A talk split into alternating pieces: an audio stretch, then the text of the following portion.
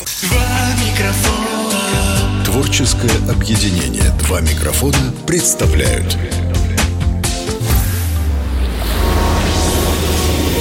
Крупная рыба. Чистый вкус южной жизни. Южной жизни. Привет! Это морелюбивая Инна Нестерова. На берегу прекрасной набережной Геленджика есть уютный винный бар «Грандевин». Это место стало настоящим оазисом для ценителей вина, а также для тех, кто ищет истинный релакс в окружении прибрежного пейзажа. Вечернее солнце бросает мягкие отражения на столики, а бриз с моря приносит аромат морской соли и цветов. Управляющий Грандевин – утонченная Алена Пихтовникова. Она настоящий профи с бесконечным вдохновением и потрясающим опытом работы в разнообразных локациях Юга России. Алена создает атмосферу, в которой каждый чувствует себя как дома и имеет возможность открыть для себя волшебство винного мира. Там, где Алена, там вы можете позволить себе полностью насладиться моментом и создать незабываемые воспоминания. Поговорим с ней о том, как жить в разных городах на юге, а ей, поверьте, есть о чем рассказать. Гостеприимны ли южане и где можно вкусно позавтракать в Геленджике. Алена, привет! Привет, Инна.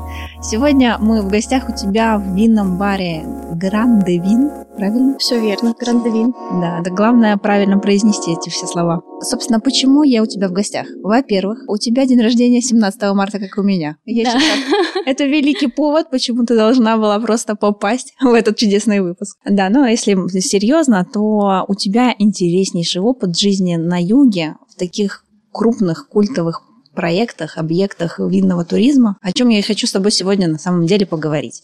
Ты как одна из первых людей, которая начала заниматься черноморской кухней, развитием, да, в Левкаде, правильно же Да, это было? все верно. И если я правильно помню, ты приехал к нам из Перми. Все верно. Да, супер, я подготовилась. Пермь. Там чем ты занималась? Тоже в ресторанной индустрии? Ну, начинала, да, с 17 лет в ресторанах работала, от официанта до сомелье, до старшего менеджера. Ну, и потом продолжилась история уже непосредственно с вином. Первый вопрос, который меня интересует. Есть ли разница ресторанной индустрии, бизнеса, гостей между Пермью и нашей южной ривьерой? Есть ли разница именно гостей, потребителя, да? Давай начнем с потребителей, с гостей, да. Разница, конечно, мне кажется, прям существенная. Она, конечно, меняется со временем, но когда я переехала, я ее прям сильно чувствовала. В принципе, чувствовала разницу между людьми. Они, конечно, абсолютно разные. Вроде мы там живем все в одной стране, но как меняется менталитет по регионам, это, конечно, колоссально. И на самом деле первый год моей жизни на юге я, ну, прям рыдала. Мне было очень тяжело, несмотря на то, что я была в любимом для себя проекте. Но я всегда себе говорила, что, наверное, единственное, из-за чего я бы уехала, это люди. Но пришло время, и я оброслась своими людьми. По поводу... Ну, это уже касаемо больше личного там, да. Если говорить про потребителя, конечно, он у нас более такой с осознанным потреблением, наверное. В Перми я работала в ресторане, ну, можно сказать, высокого уровня. На тот момент это был такой один из самых ресторанов. Естественно, люди, которые к нам приходили, они обладали огромными, колоссальными знаниями и в вине, и в продуктах, они путешествовали. То есть я всегда стремилась э, быть, ну, не то чтобы на уровне, но быть таким человеком, к которому они могли бы прислушаться, то есть порекомендовать вино, предложить какую-то еду. То есть это был мой рост работы с этими людьми. Здесь, конечно, ну, так как это все-таки в большей степени юг, это курортные города, и это просто много-много разных людей, приезжих там, да, и у каждого там свои цели для поездки. Но я в целом-то в основном работала здесь на юге в местах, где люди приезжают с целью там не просто отдыха на пляже, а они приезжают непосредственно за культурой, там, за гастрономией, за вином. И поэтому я в такую как бы струю, где о вине и еде не говорят, я в нее не попала. Поэтому у меня случилось, в принципе, все хорошо. Хотя очень многие, когда слышат, что я из Перми, они такие, ой, у вас что там вообще вино пьют? Ну, то есть это вот вообще постоянно, то есть такое предвзятое мнение, хотя для меня Пермь — это культурная столица Урала, и безумно круто мне там было работать в ресторанах. Я очень выросла на наших гостях. Вообще, я на самом деле попала, ну, наверное, как все попадают, просто подработать там летом. А вообще, я после школы поступала в театральный, всегда мечтала стать звездой. Но мне кажется, я стала звездой. Абсолютно. Именно поэтому я сейчас с тобой беседую. Да, просто, просто не на сцене. Ну, актриса бы, наверное, из меня хорошей не получилась. Я вот даже сейчас э, смущаюсь, стесняюсь, нервничаю. Весь мой путь — это большой труд, большая работа. То, к чему я пришла, то, что есть сейчас, это результат большой, большой работы. Об да. этом мы говорили с Янисом в этом угу. чудесном доме. Ты тоже ведь знакома. Конечно. И он как раз говорил о том, что вот когда в труде, в общем, мы достигаем определенного результата, нельзя не согласиться, потому что, в общем-то, те, кто добился определенного успеха, начиная с нуля, угу. они именно своим трудом это заработали вот на всех примерах, поэтому это очень круто.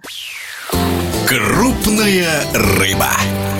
Когда ты решила приехать а, в Краснодарский край, была ли ты знакома с Левкадией или это был рандомный выбор? Ой, слушай, давай уйдем немножко дальше, чтобы было понимание вообще, как я сюда попала, потому что вот я рассказывала, что начинала работать официантом, не дорассказала, ушла в сторону, что я первое время вино вообще не пила, но я так любила про него рассказывать, я прям зачитывалась книжками, какие там известные писатели, актрисы, актеры любили какие-то вина. То есть я про это людям рассказывала. То есть вот я прям так зачитывалась, и то есть у меня про каждое вино была какая-то своя история, при том, что я это вино никогда не пробовала. И это было очень забавно. И потом, когда я пошла в декретный отпуск, я так переживала, что потеряю эти знания, что я собрала вокруг себя все книжки про вино и периодически их читала. Не знаю, это для меня какая-то магия.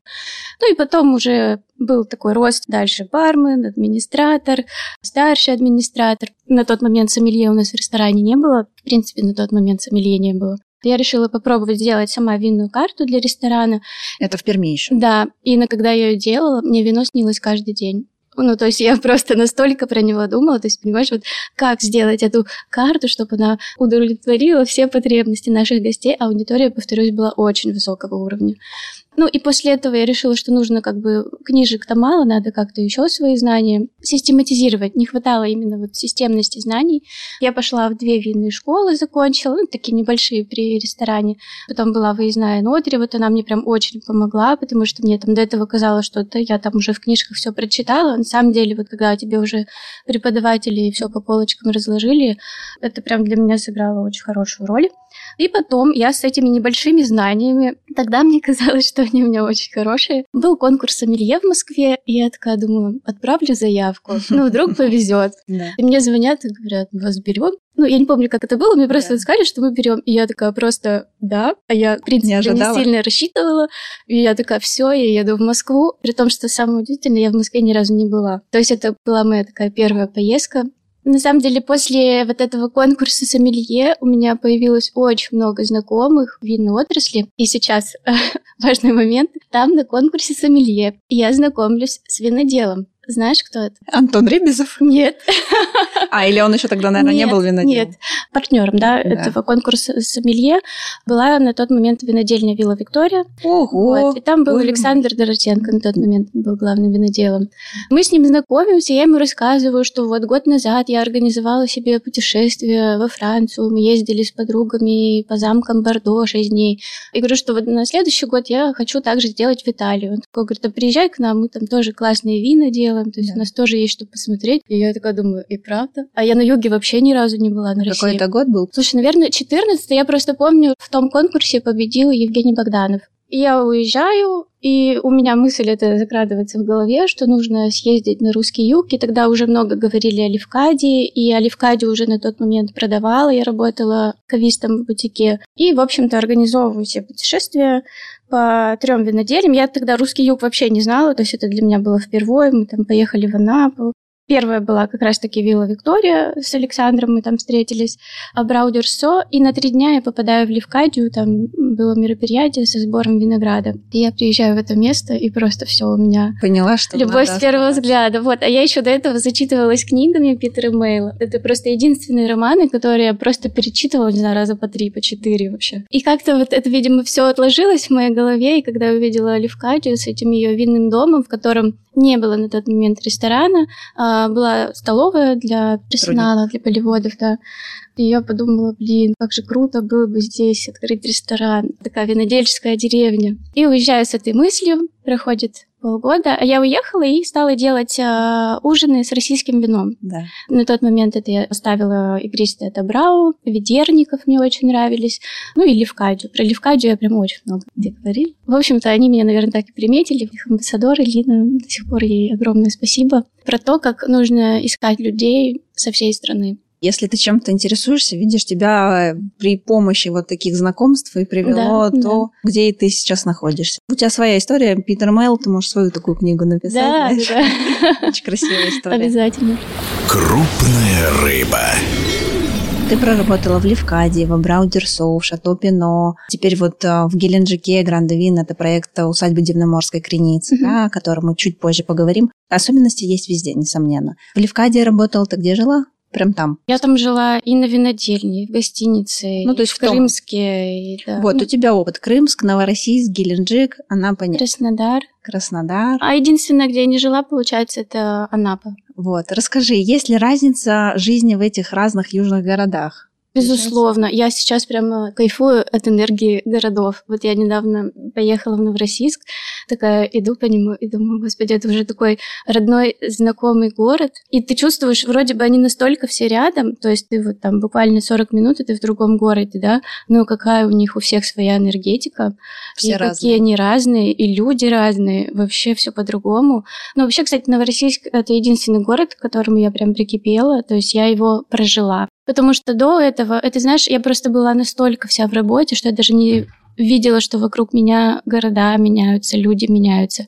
Я просто настолько всю себя отдала. Ну, то есть сейчас я, конечно, такое никому не порекомендую. Не стоит этого делать, но в любом случае, чтобы прийти к какой-то точке, все равно нужно там трудиться, да, ну, как бы во всем нужен баланс, конечно же. И Новороссийск — это первый город, который запал в душу, потому что я его прочувствовала. Ну, когда я жила в Левкаде, ну, конечно, это сельская местность, свои колориты, так сказать. Это было очень для меня тяжело, потому что, ну, это было первое место, куда я переехала.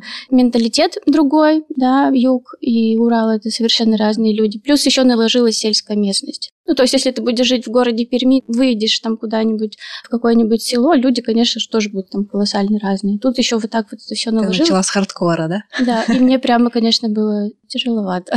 Но тогда было забавно. Я помню, меня прям все спрашивали, как ты тут вообще живешь? Тут же ничего деревне, да? нет, да, тут же вообще просто тишина, ничего не происходит. А я прям кайфовала. Ну да, поезд э, в кинотеатр или, не знаю, в какой-то ресторан, это был праздник, это был повод. Единственное, чего мне не хватало, это кофейни, книжных магазинов, там вот чего-то такого. То, что сейчас для меня очень ценно, то есть такая моя медитация. Потом я уехала в Краснодар. Год в Краснодаре тоже был непростой. У меня был новый проект, в котором я сама сомневалась, что я смогу, но я смогла в новом большом для себя городе, да, где тебя никто не знает, где ты никого не знаешь.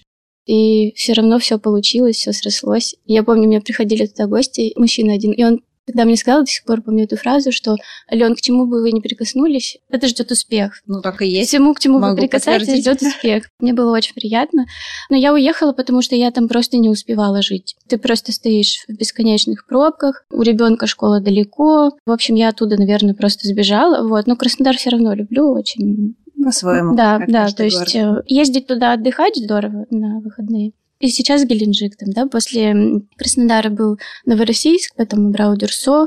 Ну, Абрау-Дюрсо тоже это магическое место, я считаю. Я, когда сюда на юг переехала, я вообще не понимала, в чем специфика Абрау-Дюрсо, что это такое. Тут же вроде рестораны, тут же какие-то чебуречные, и все это так сразу. Мне казалось, что в их парке все так нелогично, и все наляпано, вообще непонятно, что откуда взявшееся. И я даже не видела. Вот это больше, наверное, знаешь, про то, что когда ты настолько увлечен своей работой, ты даже не видишь, что вокруг тебя происходит. Просто у тебя сложился какой-то образ, и ты даже не даешь ему шанса раскрыться как-то по-другому. И когда я уже поехала жить в Абрау-Дюрсо, для меня, конечно, он раскрылся совсем с другой стороны. Я думаю, неспроста все это там организовалось, да, что когда-то это место было выбрано удельным имением, да, царя. Уникальное место своей природой. И как бы кто ни пытался повторить успех Абрау, ну, с посещением, там, да, Да, с да. туристическими потоками, конечно, это невозможно. Ну, просто. своя история длинная. Да, такая. и море, и озеро, и горы, и виноградники. Скажи, люди у нас гостеприимные вот во всех этих городах, что ты перечислила? И гостеприимство одинаковое или где-то оно отличается? Ну, я бы не сказала, что отличаются. То есть, в принципе, плюс-минус одинаково. Ну, вот по гостеприимству я не почувствовала. Смотря куда, где попадешь. Ну, прям как-то резонансно ничего такого не происходило. Понятно, что в Краснодаре там просто люди более там развитые, современные проекты, и уже видение другое. Здесь все немножко попроще. В целом, наверное, зависит от людей, и кто этими местами там, да, управляет, и как людей направляют. А так именно, ну, вообще не, нет. нет. Я ну, какие-то стереотипные мышления, знаешь, о нашем юге, кубанском менталитете. Сталкивалась Да, конечно, есть, э, особенно с такси. Да, для меня многое, что происходит, это вообще неприемлемо, но я пытаюсь на это сейчас просто закрывать глаза и улыбаться людям. Э, Концентрироваться. Лучшее, что ты можешь сделать, ответить улыбкой на хамство людей. Оно, понятно, везде есть. И вроде бы там смотришь иногда вот здесь вот э, в Геленджике на набережной, ну, это просто же невозможно, когда люди с тобой так общаются в сфере сервиса. И ты такой, ну, делаешь им скидку, что они просто очень устали. Ну, то есть, вот, они просто на жаре целый день там работают. Вообще очень тяжело работать на жаре, я понимаю, почему. Про любой юг в России юг, там в Италии юг, во Франции юг. Везде про южан говорят, что они там лентяи, ничего не делают. Там, Замедляешься да? автоматически. А потому что, когда у тебя, простите, мозг плавится, там, да. да, и голова просто не думает. Вот сейчас подул ветерок, и вот эта прохлада из окна. И я просто вот когда началась, я проснулась, такая, думаю, боже мой, как прекрасно. И у тебя просто сразу какие-то идеи приходят. Тебе хочется что-то делать, не знаю, горы сворачивать, что-то да. создавать. Поэтому не люди не, не плохие, просто, ну, стечение обстоятельств, климат, все это сказывается. И, конечно, мне было тяжело в работе, потому что на Урале люди работают, потому что там холодно. Нет времени отдыхать. Нет времени отдыхать, и все ну, борются как-то за свои места, становиться лучше, есть эта здоровая конкуренция. Здесь этого нет, к сожалению. И, естественно, если вот нет, люди не развиваются, они не знают, к чему стремиться там, да. Летом их с руками, с ногами и заберут. Придут. Для меня сейчас, кстати, вот вообще глобальная проблема, ну, с чем я столкнулась в Геленджике? То есть, когда я переехала в Геленджик, переехала зимой, в новогоднюю ночь, можно так сказать, и я прям смаковала каждый день, каждый кусочек, уголочек этого города. Единственное, что меня смутило, что здесь нет исторической части. Тут есть пару таких зданий красивых исторических, и я прям ими любуюсь. Ну, то есть, такой немножко культурный шок, конечно, случился. Это курорт, да, люди здесь отдыхают, там по музеям нет времени ходить. Зима, осень, весна — это просто прекраснейшее время для Геленджика, где ты просто в такой идиллии, и все так красиво. Эти сосны, это море, вообще все просто невероятно. Этот воздух. Вот что Новороссийск от Геленджика сильно отличает, да. это воздух. Друзья, вам уже должно было захотеться приехать сюда, к нам в Геленджик. Да. Но, значит, что, надо брать квартиру и переезжать сюда, да, все таки Да, я рекомендую взять здесь квартиру. Если есть такие возможности, Город э, живет и развивается с каждым годом. Каждый год там облагораживается набережная. Вот сейчас тонкий мыс там, да. Зима, осень, весна, все прекрасно. Тут наступает лето.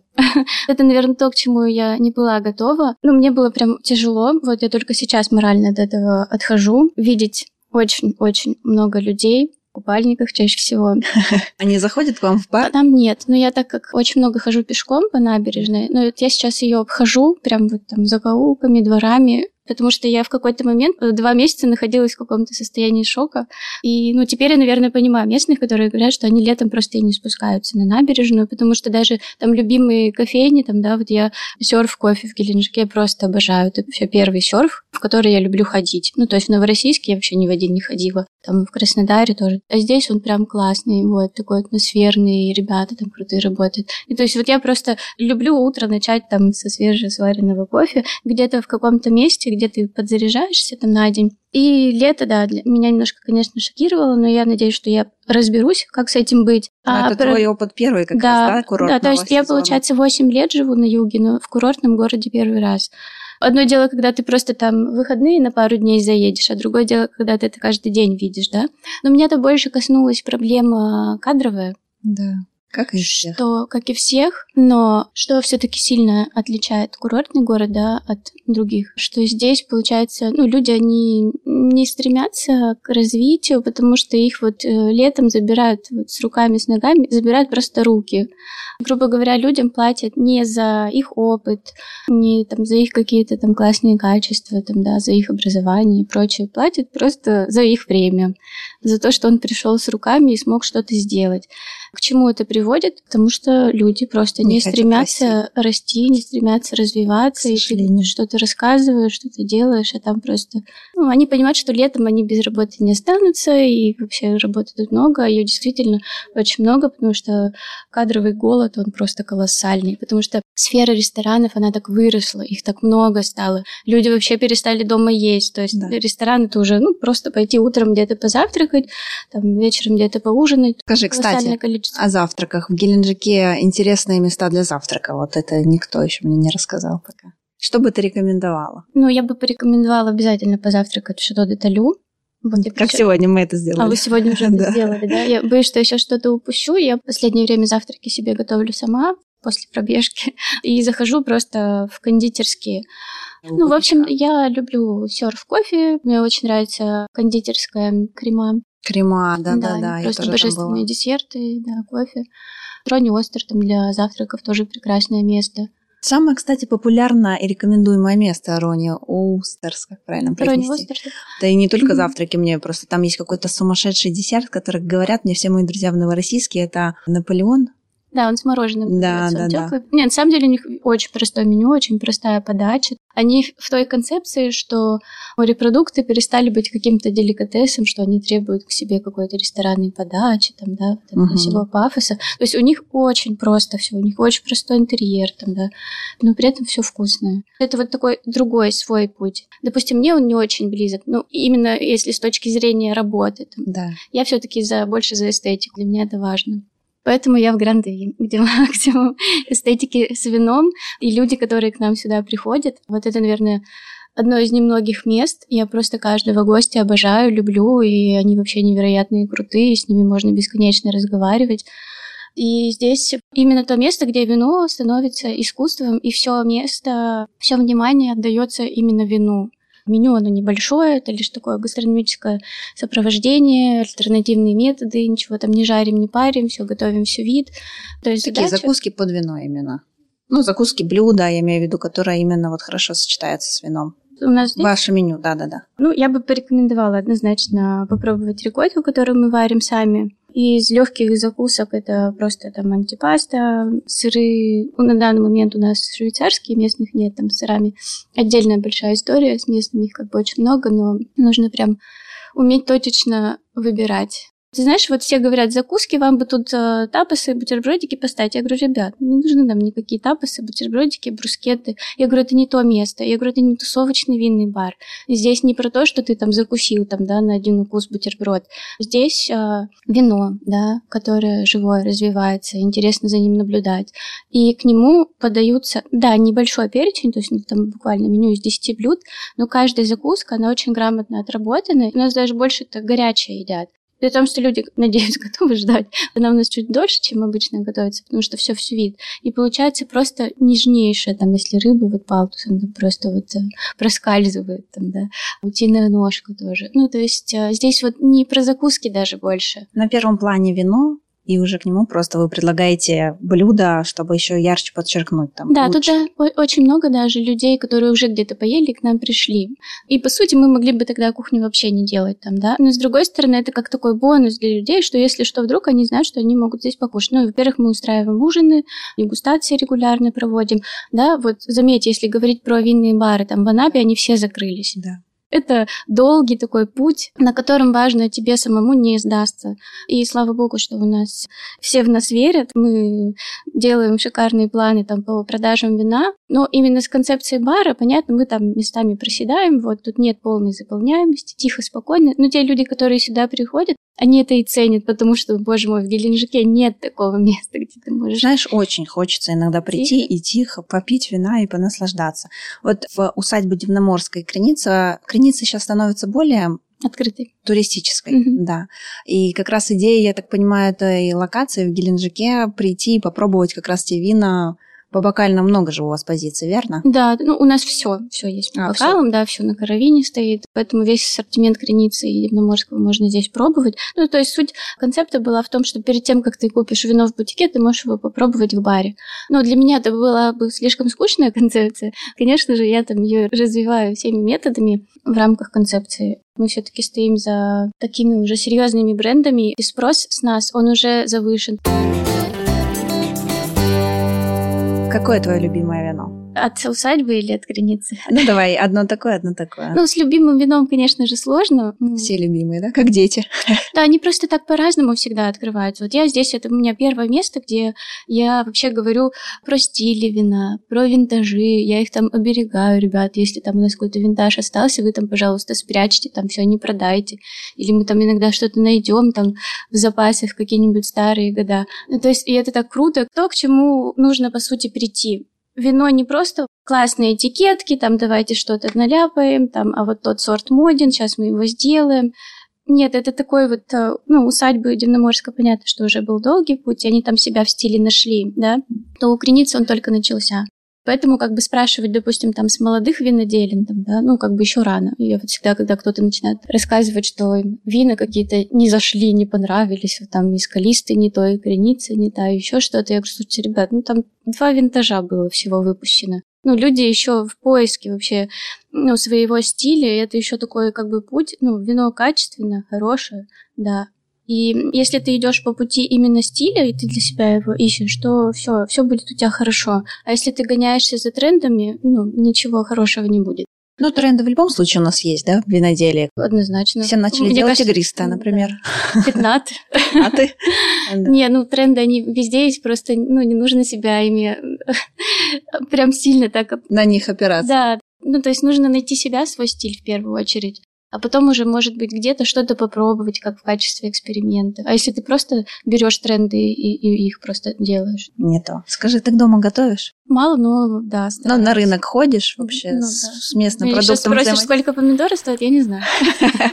Нет, покупаешь ли ты местный продукт, так как этот э, подкаст, в том числе о черноморской кухне, хочется с гостями поделиться, может быть, то, что ты дома делаешь, или где-то вкусное черноморское блюдо ты можешь порекомендовать в Геленджике, потому что мы здесь знакомим гостей, чтобы они знали, знаешь, они приедут в Мгм. Геленджик и что такое пеленгас поймут, не так что, мгм. типа, что это за звук. Мгм. Поэтому какое-то твое любимое блюдо, которое или ты пробовал, или готовишь сама, и, допустим, твоя рекомендация по винному сопровождению, с которым ты работаешь. Слушай, ну если говорить про черноморскую кухню, то я дома ее не готовлю. Я все-таки доверяю ее специалистам. Ну, то есть барабульку я дома не буду чистить, конечно же. Время на другое есть, долго, что да. потратить. То есть я на самом деле дома очень простую еду готовлю, мне очень нравится, я себя очень хорошо чувствую. Я в последнее время вообще просто отошла от ярких соусов каких-то и поняла, что вот мне сейчас хорошо, хочется чистоты вкуса. Из черноморской кухни обязательно рекомендую кушать рапана, конечно же, нашу местную рыбу, если вы посчастливитесь. Мне кажется, местной рыбы нигде нет, потому что и всю ее винотерия забрала. Да. Ну, в общем, если вы хотите вкусной рыбки черноморской, то езжайте в винотерию однозначно. Вот это место, где умеют готовить рыбу и где она всегда есть. Это сейчас я честно говорю.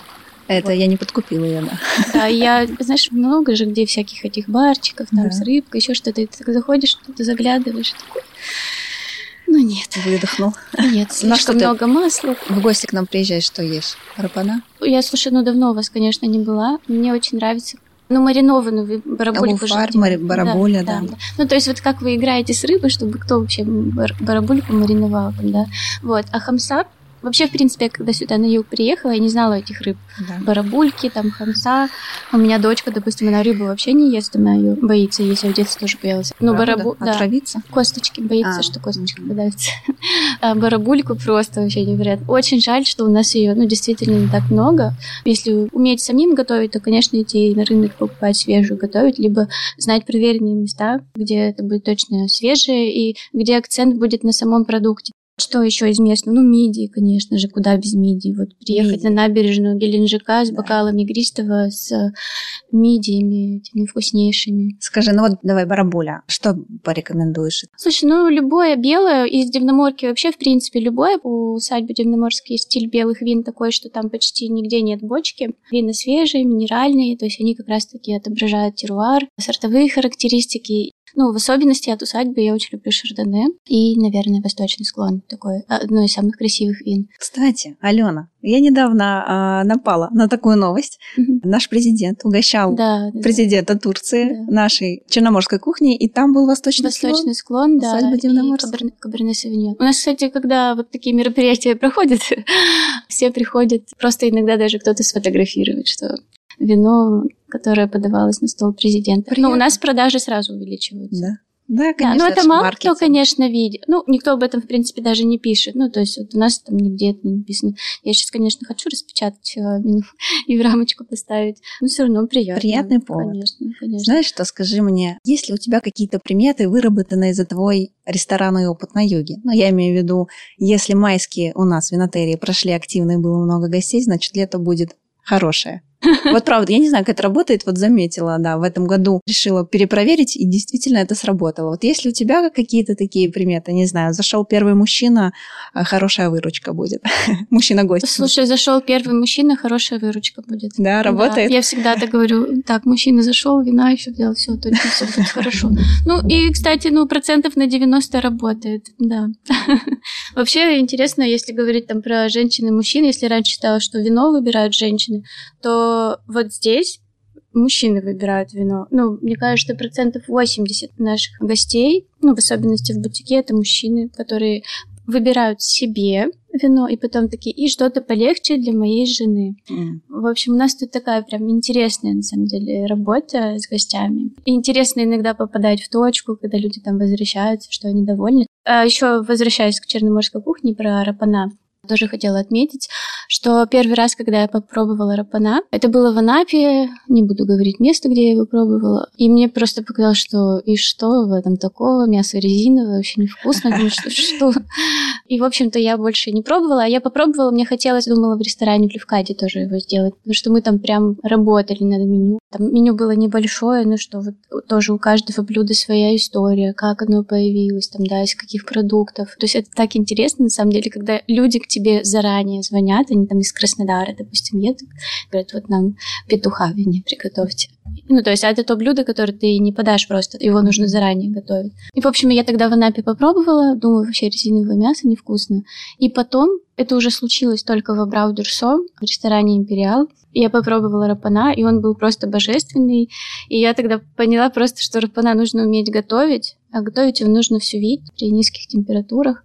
И тогда он просто по текстуре получается как грибы. Ну, то есть, если ты будешь есть пасту с э, грибами и рапаном, ты даже, по сути, их по текстуре не отличишь.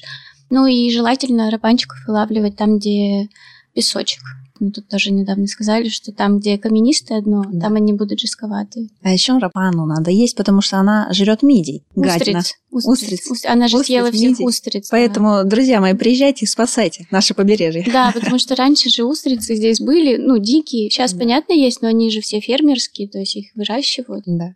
Ален, спасибо тебе большое. Это была увлекательная беседа.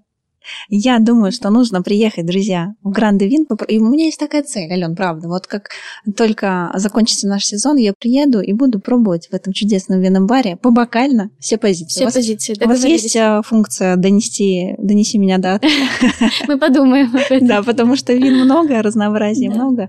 Так что приходите в гости, Алена вам все о вине расскажет. И не обязательно попасть на винодельню. Это классно. Но когда есть такие амбассадоры, которые несут всю философию бренда, это очень здорово. Спасибо Спасибо. большое. Все, до встречи. Всем пока. Я рыбу приехал ловить, понимаешь? Большую такую, большую рыбу, понимаешь? Крупная рыба.